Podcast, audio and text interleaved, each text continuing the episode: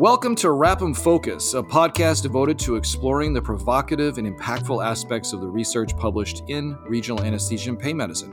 Here, we'll make sure to discuss and debate the findings that matter most for clinicians, patients, and policymakers. I'm RAPM editor and your usual host, Dr. Brian Sites. Today, I'm excited to welcome my colleague, Dr. Stavros Memtsoudis, to guest host our episode with Dr. Edward Yap.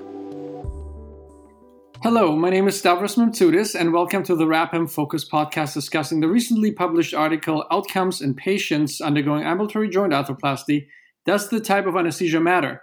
by Edward Yap and colleagues. The impact of the type of anesthesia on perioperative outcomes has been the subject of much debate, Observational data suggests that neuraxial anesthesia may provide benefits over general anesthesia, especially in the orthopedic population. However, it remains unclear if these benefits can be materialized in all subpopulations, including those patients undergoing outpatient joint arthroplasty with generally lower comorbidity burden. Given the current economic pressures to move more and more joint arthroplasties to an outpatient setting, questions regarding the safety of this trend have, have to be answered. Importantly, as anesthesiologists, the impact of the type of anesthesia requires investigation and answering. Today, we are joined by Dr. Edward Yap, who has been the uh, first author on this article. Dr. Yap is a senior physician and anesthesiologist with the Permanente Medical Group in California in South San Francisco, Kaiser Permanente, and a volunteer assistant professor of the University of California, San Francisco. Ed, thank you very much for joining us tonight. Thanks, Stavros. Uh, I just wanted to thank you and uh, the editors at RAPM for having me today on the program. So recently, Dr. Yap and colleagues published their uh, manuscript entitled Neuraxial and General Anesthesia for Outpatient Total Joint Arthroplasty Result in Similarly Low Rates of Major Perioperative Complications, a multi-centered cohort study in the journal RAPM. The study used retrospective data from cases performed in 21 centers in the Kaiser Permanente Northern California system between 2017 and 2019, with a primary goal to compare perioperative outcomes between procedures performed under neuraxial anesthesia and general anesthesia. To start things off, Ed, can you tell us a little bit about the background or controversy around whether we should be performing ambulatory joint arthroplasties? Yeah, uh, that's a great introductory question to start the discussion you know, historically, the average hospital length of stay for total joints was several days to weeks. And as uh, improvements in surgery and perioperative care improved, it led to um, better safety and recovery profile, uh, which which reduced the average hospital length of stay. Um, and some centers eventually developed uh, shorter hospital day protocols or even same day same day discharge protocols. And then as uh, health insurances moved towards bundled payments and met, and compounded with Medicare's recent removal of total hip and knee arthroplasties as an inpatient procedure, um, total joint arthroplasties were incentivized to further decrease length of stay after surgery. The controversy really lies around whether um, the the evidence of same day or ambulatory total joints is uh, feasible? Is, is, it safe? Is and is there similar rates of complication? So so the research around that is is is mixed. Certainly, great. Thank you very much for that answer, and I certainly see that in our practice every day. So, how does the question of the use of neuraxial versus general anesthesia for ambulatory joint arthroplasty patients fit into this context? And you know, if you would mind explaining to us, what was your hypothesis for this study? Yeah, sure. So, you know, the, the type of anesthesia provided for total joint arthroplasty is, is, is a really important clinical decision where anesthesiologists can potentially impact patient outcomes. And as you know, um, many of the studies examining this question of anesthesia for total joints um, that showed that neuraxial anesthesia is, is, associated with clinical benefits such as decreased postoperative complications. Most of the large database studies examined all patients undergoing total joint arthroplasty. So, studies examining just ambulatory surgery patients where patients are healthier, um, uh, there, there's few few of those studies. And so, whether the choice of anesthesia mattered in these ambulatory patients was really unclear, and that was the main driver of, of for us to pursue this research. So, we our hypothesis was that uh, for ambulatory surgery, with patients who are healthier, uh, we believe that neuraxial still provided benefits compared to general anesthesia. You analyzed a number of perioperative outcomes, and they included perioperative complications, 30 day major and minor complications, and uh, outcomes related to pain management. Why did you choose those outcomes, and what do you think their significance is? Great question. So we, we based our uh, perioperative outcomes considering what previous studies have examined, as well as um, how our study outcomes would translate to day-to-day clinical practice. So we we thought it was important to understand where, whether the choice of anesthesia influenced immediate postoperative outcomes that would impact um, pain and recovery profile in the PACU, as well as longer postoperative complications that would impact um, impact hospitalizations or readmissions um, within 30 days. And uh, of course, I think importantly, you know, it's uh, one would have to think about mechanisms by which the type of anesthesia could affect those outcomes. And certainly, I believe that complications are definitely influenceable by the choice of anesthetic uh, through issues like sympathectomy, decreases or better control in blood pressure, redu- reductions in blood loss and uh, things like that. Going uh, further, can uh, before we get into the details, can you summarize your findings regarding comparative outcomes? Were there any surprises in your findings? Just to give a background, our hospital system created and initiated an ambulatory total joint pathway in, in 2017. And um, so we, we examined patients from 2017 through 2019 and compared those who received uh, neuraxial to those who received general anesthesia for ambulatory total joint. And what we found was um, the patients who underwent um, surgery under neuraxial versus those who had general anesthesia, we, we, we actually didn't find a significant difference in our primary outcome, which was 30 day major complications between the two groups. And that 30 day major complications included a composite of mortality, uh, MI, DVT, PE, stroke, and acute renal failure. We also um, didn't find uh, any differences in 30 day minor complications as well as 30 day readmissions. Um, although you know we were hoping to see significant differences, we weren't completely surprised by these results since major complications are pretty rare, you know, occurring less than 1% in, in patients undergoing sur- this type of surgery. Also, these patients were, were healthier, which, which already decreases their intrinsic risk. Um, what did surprise us was some of the secondary findings, specifically patients who received general had higher pain scores uh, despite receiving higher opioids and higher PONV in the recovery room. Surprisingly, those patients were less likely to be discharged the same day of surgery. Yeah, it's always like the chicken or the egg, right? Did they receive more opioids because they were in more pain or the other way around, right? So, but good, great, thank you. Um, so it is interesting to see that the practice at the participating institutions favored the use of neuraxial anesthesia, with 86% of patients receiving neuraxial. This is different from the national average, which is reported to be anywhere between 25 to 40 percent.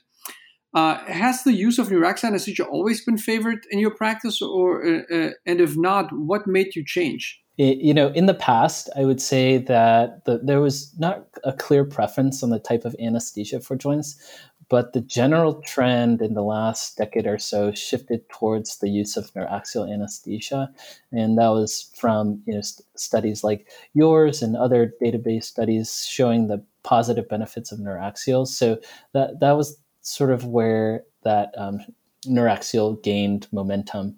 And so when we started ambulatory surgery, that trend kind of just stuck, and we found that um, neuraxial was being used in the majority of our centers. So, I mean, the next question might be, you know, partially answered already, but what might some of the reasons be that anesthesiologists in the study chose uh, a general anesthetic, for example? Yeah. So, when speaking with uh, those institutions that more readily use general, seemed like um, it it either was a surgeon preference uh, in those circumstances, um, and in some centers that did prefer neuraxial, general anesthesia was um, used in situations where it was either patient preference or there are clinical factors that neuraxial may not be the best choice. uh, for example, like spinal de- deformities. While not the primary focus of your study, when looking into some details, it was interesting to see that race um, uh, was a factor in determining uh, the use of neuraxial anesthesia with minorities receiving this intervention less frequently. This type of disparity is in care has been reported uh, uh, by other researchers as well. Any thoughts as to why this happens and how it can be overcome? Since disparities research in, gen- in general in, uh, in anesthesia is kind of in its infancy. Yeah, yeah, um, we, we definitely found this difference really interesting and similar to findings reported from other researchers and different different um, me- medical subspecialties. You know, this is not my ex- uh, area of expertise, but um, from my just general understanding, the you know the etiology of health disparities as a whole is is, is pretty complex and multifactorial.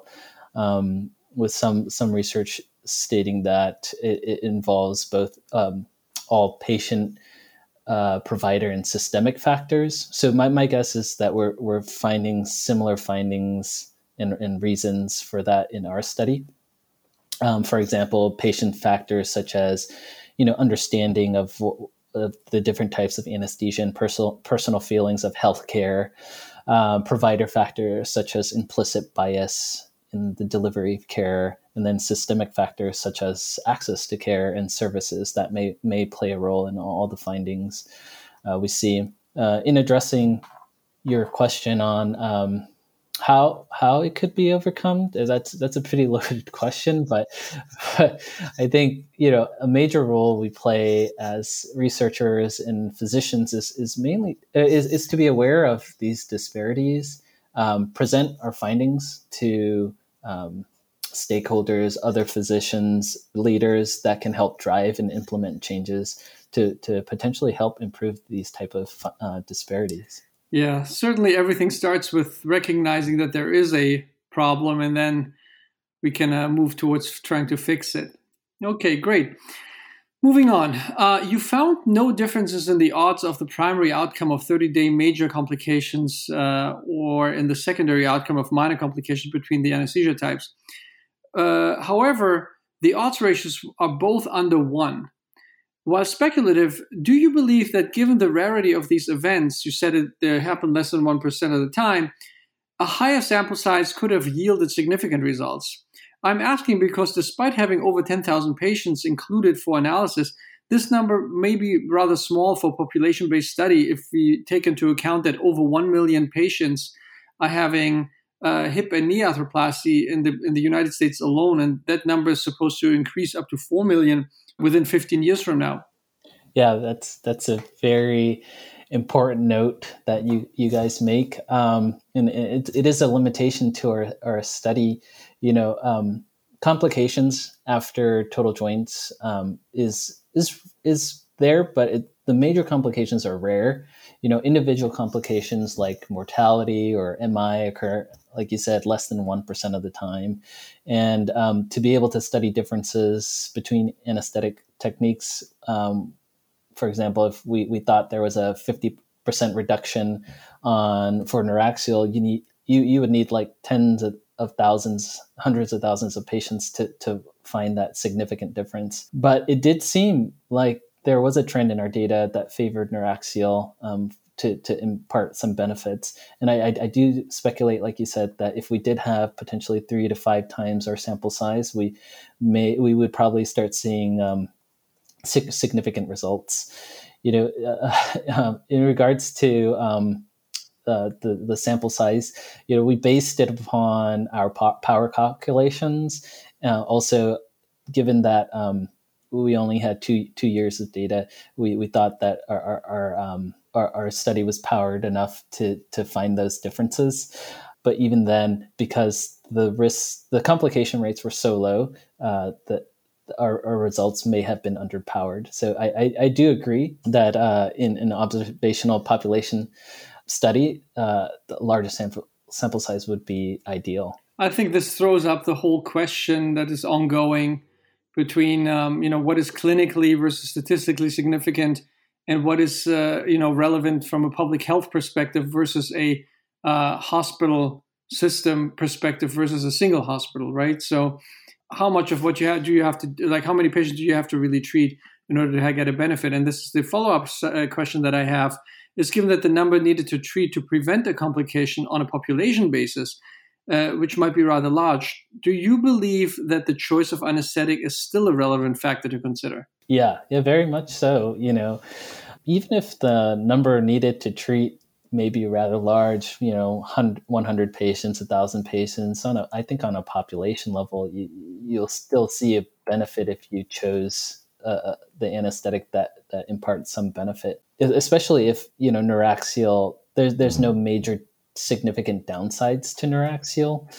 Uh, and the second uh, point is that the because there are some significant differences that we found in the immediate postoperative outcomes, you know, such as decreased pain and PONV and potentially improvement in discharge rates.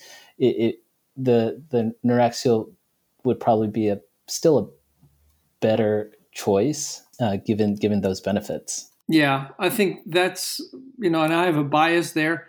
You know, many of the out uh, the studies that you know found no difference in the outcomes between general and neuraxial frequently report um, you know trends towards lower odds ratios, but they don't become quite significant. But it's very hard to find a study that that shows that regional anesthesia is actually worse than general anesthesia. So uh, in the end, uh, it seems to be all about the sample size. So let's turn to uh, the secondary outcomes of pain and opiate consumption and PONV. Here, the neuraxial groups seem to be uh, have fared better. Can you elaborate a little bit on that? as I mentioned previously, uh, what we what we found was patients who received Neuraxial had significantly lower um, pain scores, uh, despite receiving less um, intraoperative opioids and PACU opioids. And also, we, we looked at non-opioid adjuncts such as uh, gabapentinoids and NMDA antagonists, and we found that um, general patients who had general anesthesia were more had more frequent use of those. So, despite all that, um, neuraxial patients still had better pain control. And what we found was general anesthesia patients had more PONV. Um, and we speculate that that potentially is from the more opioids they were receiving. Um, and so, so I, I think uh, this points to the concept of neuraxial anesthesia providing some type of um, preventative analgesic effects because uh, it, it, blocking nociceptive input throughout surgery may, may inhibit some of that development of hyperalgesia that may be associated with the surgery. And then with the PONV, you're, you're probably just seeing a cumulative effect of opioids plus potential inhaled anesthetic use during the surgery that that's just um, compounded on itself. So, and uh, you know, I uh, wanted to ask then: Do you believe that these benefits are sufficient to recommend a neuraxial anesthetic for outpatient joint arthroplasty? Yeah, yeah, definitely. I I, I do think this study uh, builds on previous research that supports the use of neuraxial, and like you mentioned, that there's a lot of the studies don't show any downside um, or inferior inferior uh, results from using neuraxial. So it's it's it's very feasible to use neuraxial in the ambulatory center. That being said, you know, uh, I, I don't necessarily think that those centers that do use general anesthesia it's it's so detrimental in, in, in, terms of patient care because you know these most of these patients will do fine either way but I, I do have again a bias towards using neuraxial in, in, in these situations you know, since we're always stuck with uh, database studies and using just the data that are given to us, we can't really go back and collect more information. What do you think um, are other outcomes that you wish or you think that are relevant when making recommendations? And uh, what would do you wish you would have had access to for this analysis? The the nice thing with um, administrative data is that you can get a lot of a lot of patients in, in your in your study cohort. And the the downsides like you mentioned is that some of the outcomes um, you may not have or maybe the the, the data is is um, missing. And so uh, one of the things that we didn't analyze and I think would be important for um, anesthesiologists and and um, physicians in ambulatory centers is, is understanding um, postoperative uh, um, urinary retention, which may influence the type of anesthesia, uh, maybe influence, maybe different between the anesthesia types. So that's important. Another outcome that, um, as a uh, anesthesiologist, especially a regional anesthesiologist, is I, I, would like to think that the care we provide today would impact um, mid to long term outcomes, such, such, such, as function and pain. And so, outcomes like uh, follow up functional outcomes in physical therapy, such as range of motion or strength, would, would be pretty interesting to look at, but we, we just didn't have. So, um, let's talk a little bit about methodology. Um, so, confounding is always an issue when you are uh, dealing with administrative data and secondary data analysis.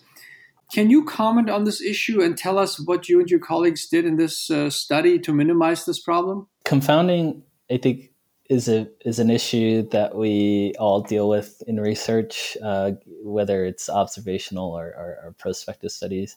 Um, you know, we can't completely control for the variables in observational or retrospective studies, like in prospective trials. However, you know, using statistical methods to help adjust is important. So what we did in our study was to try to um, adjust for facility level bias as well as um, uh, physician and patient level bias. So on a um, facility level, uh, what we did was we we assumed that the outcomes for for the same facility were likely to be correlated. So we use some um, hierarchical multivariable regression anal- analysis to control for that. Uh, on a patient level um, analysis, we did adjust for um, provider selection bias for neuraxial because you know there are patient factors that may bias a physician to choose uh, neuraxial versus general. You know, such as um, BMI or uh, how, how, much how, their ASA score. So those are factors we did we did um, try to adjust for in terms of confounding. And then I, I just make note that because um, uh, administrative data is is difficult to mine in terms of going into the charts. The nice thing with our our uh, EMR was that uh, we were because it's it's um, all integrated within one system. If there was any questions in terms of outcomes, we were able to um, actually go into the patient's chart and, and figure out if there was any discrepancies on what we were finding on the on the back end. That's great. You noted that one of the downsides of neuraxial anesthesia might be a longer recovery time. Uh, do you believe that there are ways to address this issue? Uh, might newer, shorter acting local anesthetics be of help? Uh, perhaps different approaches to mitigate this? Interesting enough, when we started these ambulatory jo- uh, total joints, uh, we discussed this issue among the different hospitals. And um, for the most part, uh, before ambulatory joints, we were using bupivacaine, either isobaric or hyperbaric. And as we switched to ambulatory surgery, um, that that practice of uh, use of bupivacaine changed, whether it was um, using a different local anesthetic such as mepivacaine or chloroprocaine, um, or even going down on the dosage of bupivacaine. So, so I think those were the ways we tried to address that issue. Um, the, the the on the flip side, if we were we started using, for example, at our facility using chloroprocaine um, in the first few ambulatory joints, and we found that the spinals were just not lasting long enough, and so so we were kind of um, at the end of the sur- at the tail end of the surgery, we were just starting to have patients move or having pain, and so we had to adjust for that. So now, now at our center, um, we use either a epinephrine wash or um, adding like a short-acting opioid to to uh, prolong that block. So, so but for now, you know, four years in, you know, our, most institutions um, are pretty dialed in on the type of uh, medication they use. So to that extent, what, if any, role do you peripheral nerve blocks play in this equation? Do you use any? Yeah, yeah, yeah. I, I do think that peripheral nerve blocks play a pretty significant role in the care of patients uh, undergoing total joints. Specifically, I think more more so for total knee replacement. I think it's part of the multimodal pain management pathway, and it, it improves pain, um, patient recovery profile, and satisfaction scores. And especially if you can prolong that block to last longer than the you know the first um, half day or a day. Um, so I think that's that's better. So even adding like um, adjuncts to the local anesthetic or, or running a catheter would be important. Um, the thing is, like I think peripheral nerve catheters or peripheral nerve blocks have been such a hot topic um, for, for these last several years, especially since you know the field of regional anesthesia continues to grow. Um, when we started doing nerve blocks and nerve catheters, it started out as fe- femoral nerve nerve blocks, and we were having a bunch of motor weakness. Then we transitioned to adductor canal catheters, and then you know there's there's other blocks that came came about in the last few years, like the IPAC block and maybe some centers using um, stimulating catheters or radio frequency ablation. So, so it's just continuing to, to change, and it's pretty pretty amazing um, what what the specialty has has how far it's progressed. Um, and then I, am I'm, I'm really glad that we, we do this because it, it ultimately improves um, care for patients. Yeah, it's fascinating. I agree with you. So clearly, more work is uh, uh, needed uh, to identify the role of the type of anesthesia on outcomes in joint arthroplasty patients. So, what do you believe needs to be done? Now, you mentioned some of it already in terms of peripheral nerve blocks, but what do you need? Uh, you think in terms of like research needs to be done here? You know, I think, as you know. Um, there, there's tremendous value in observational population-based studies because it can shine shine light on important topics that would be difficult to study. Like we, we've seen that here uh, in studies examining outcomes for anesthesia type.